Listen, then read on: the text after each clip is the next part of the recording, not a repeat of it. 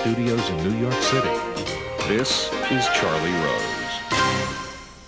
We begin this evening again with politics. Republicans are reeling after election losses on Tuesday.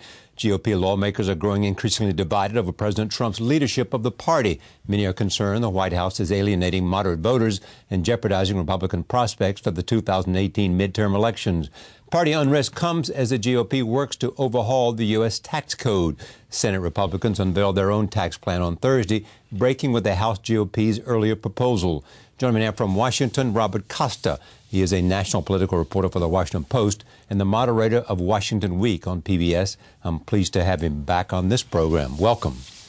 Good to be with you, Charlie. Let me begin with tax reform and, and what the Senate is proposing and what differences there are about the House bill uh, and, and uh, how significant are they?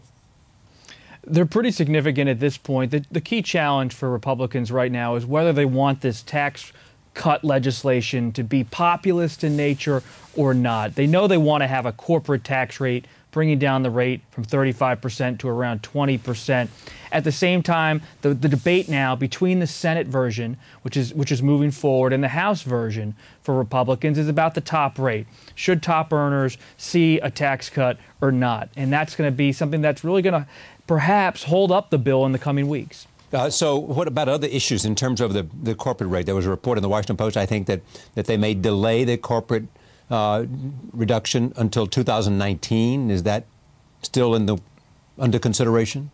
That's exactly right. And that comes back to the same point about populism. All these Republicans on Capitol Hill are Republicans elected during the George W. Bush era, during the Obama era. And they know that President Trump has disrupted their entire party. And as they adjust to that, and as they try to pursue this signature item, tax legislation, they're, they're grappling with this idea that the base isn't really begging for it. At least that's what they tell me privately. So, because of that feeling that the base doesn't really want this, but the corporate donors want it, they're trying to see maybe they delay the corporate tax cut for a year.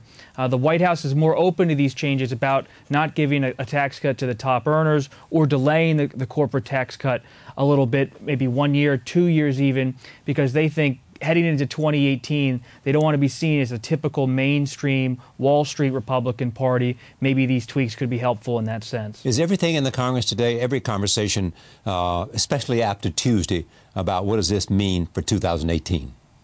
Everything, Charlie. And Tuesday, with the defeat, in particular in the Virginia gubernatorial race, has alarmed Republicans publicly and privately. Uh, they're saying that now every step they take politically, legislatively, has to be.